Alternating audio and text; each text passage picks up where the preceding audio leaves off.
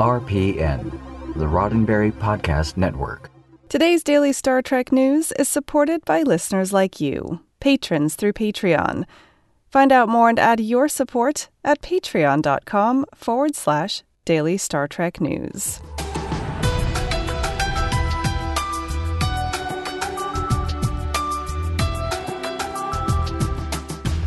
Hello and welcome to your daily Star Trek news from the Roddenberry Podcast Network. I'm Allison Pitt, and today is Wednesday, February 12th, 2020. On today's show, new Star Trek Picard novel The Last Best Hope is now available. The Star Trek Year 5 Valentine's Day special comic is also now available. And Star Trek Online's 10th anniversary Legendary Ship Bundle is available tomorrow. All that plus this week in Trek history coming up next. A new Star Trek novel, the first Picard tie in, has just come out in bookstores.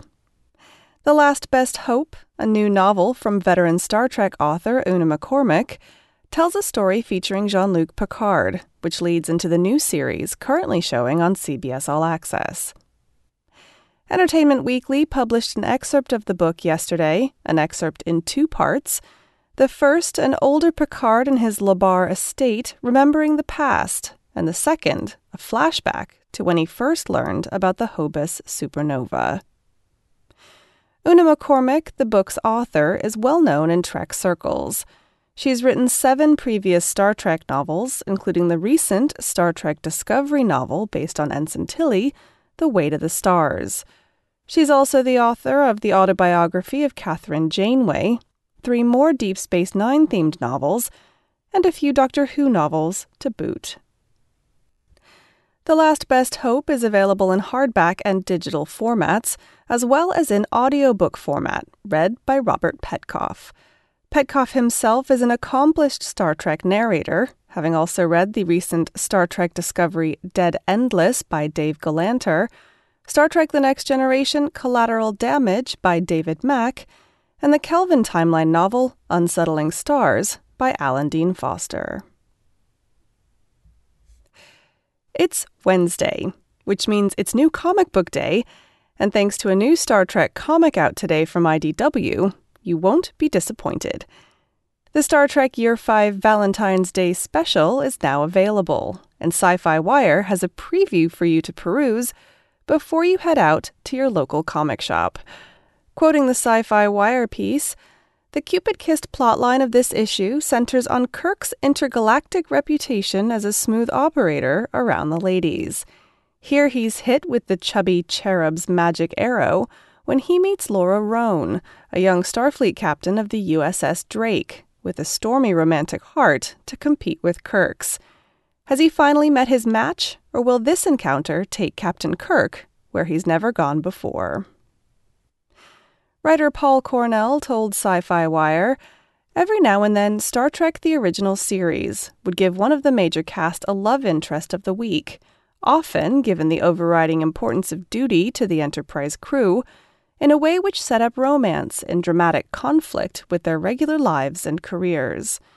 This one shot Captains of Sea and War flirts with the opposite idea that this time, because the romance is with a fellow Starfleet captain, and because we're approaching the end of the five year mission, Kirk could have this, but will he let himself? IDW's Star Trek Year 5 Valentine's Day Special, which features art by Christopher Jones and colors by Charlie Kirchoff, is available in comic shops now. In just a moment, more news, and I'll be taking you back in time to find out what happened this week in Star Trek history. But first, a word from me. Did you know that you can get the latest Star Trek headlines delivered directly to you every weekday morning? Well, okay, obviously you know that because you're listening to this show, but did you also know that you can get the headlines even when you can't listen? It's called the Daily Star Trek Newsletter, and it's a new thing I'm trying out. All the day's headlines, plus links to the website and easy social sharing, straight to your email inbox every weekday. To sign up for the daily Star Trek newsletter, just head to dailystartreknews.com forward slash contact and use the subscription form to sign up. That's dailystartreknews.com forward slash contact. And a big thanks to you for supporting this show. Star Trek Online is celebrating its 10th anniversary in a big way. At the end of January, they launched Legacy, their latest update for PC, featuring the voice talents of Star Trek Picard's Jeri Ryan as Seven of Nine, and Star Trek Discovery's Sonequa Martin Green as Michael Burnham. Now, Star Trek Online is offering a mega bundle of playable starships for the game, featuring some of the most iconic and sought after ships in Star Trek history. The 10th anniversary Legendary Starship Bundle, which comes in two flavors and will be available in game from tomorrow, February 13th, includes a whopping 10 endgame ships and a host of other goodies. In a blog post, Star Trek Online said, the 10 ships in these bundles will have all new stats and each come with their own unique, brand new look. In addition, each ship will come with all of the costumes, consoles, and traits of its previous releases. The 10 ships included in the bundle are the Defiant, the Galaxy class, the Kelvin Timeline Constitution class, the Odyssey, the NX class, the Sovereign, the Star Trek Discovery Crossfield class, Voyager's Intrepid, the 2256 Constitution class from Discovery, and the 2265 Constitution class from the original series. While the contents of the mega bundle are certainly mouth-watering, be prepared for the price to be a little eye-watering. The standard bundle starts at the introductory price of 19,500 zen or just under $200, and the premium bundle starts at closer to $300. Once again, the Star Trek Online 10th Anniversary Legendary Starship Bundle will be available to purchase on PC from tomorrow, February 13th. It'll follow on Xbox One and PlayStation 4 a few weeks after Legacy launches on those platforms, which is expected to happen on March 3rd. And now, a look back into Star Trek history. It was today, February 12th, back in 1937, that Star Trek actor Bobby Clark was born. Clark is best known for playing the Gorn captain in the original series episode Arena. In Arena, the big fight scene was filmed at Vasquez Rocks, a location that's something of an inside joke in Trek circles, having appeared in the TV series and films a total of 13 times. The most recent, of course, was in episode 3 of Star Trek Picard Maps and Legends. No word yet on whether Clark will make a cameo appearance in the new series. Please join me in wishing Bobby Clark a very happy birthday, and tune in again next Wednesday for more Star Trek history. Well, that's it for today's daily Star Trek news from the Roddenberry Podcast Network.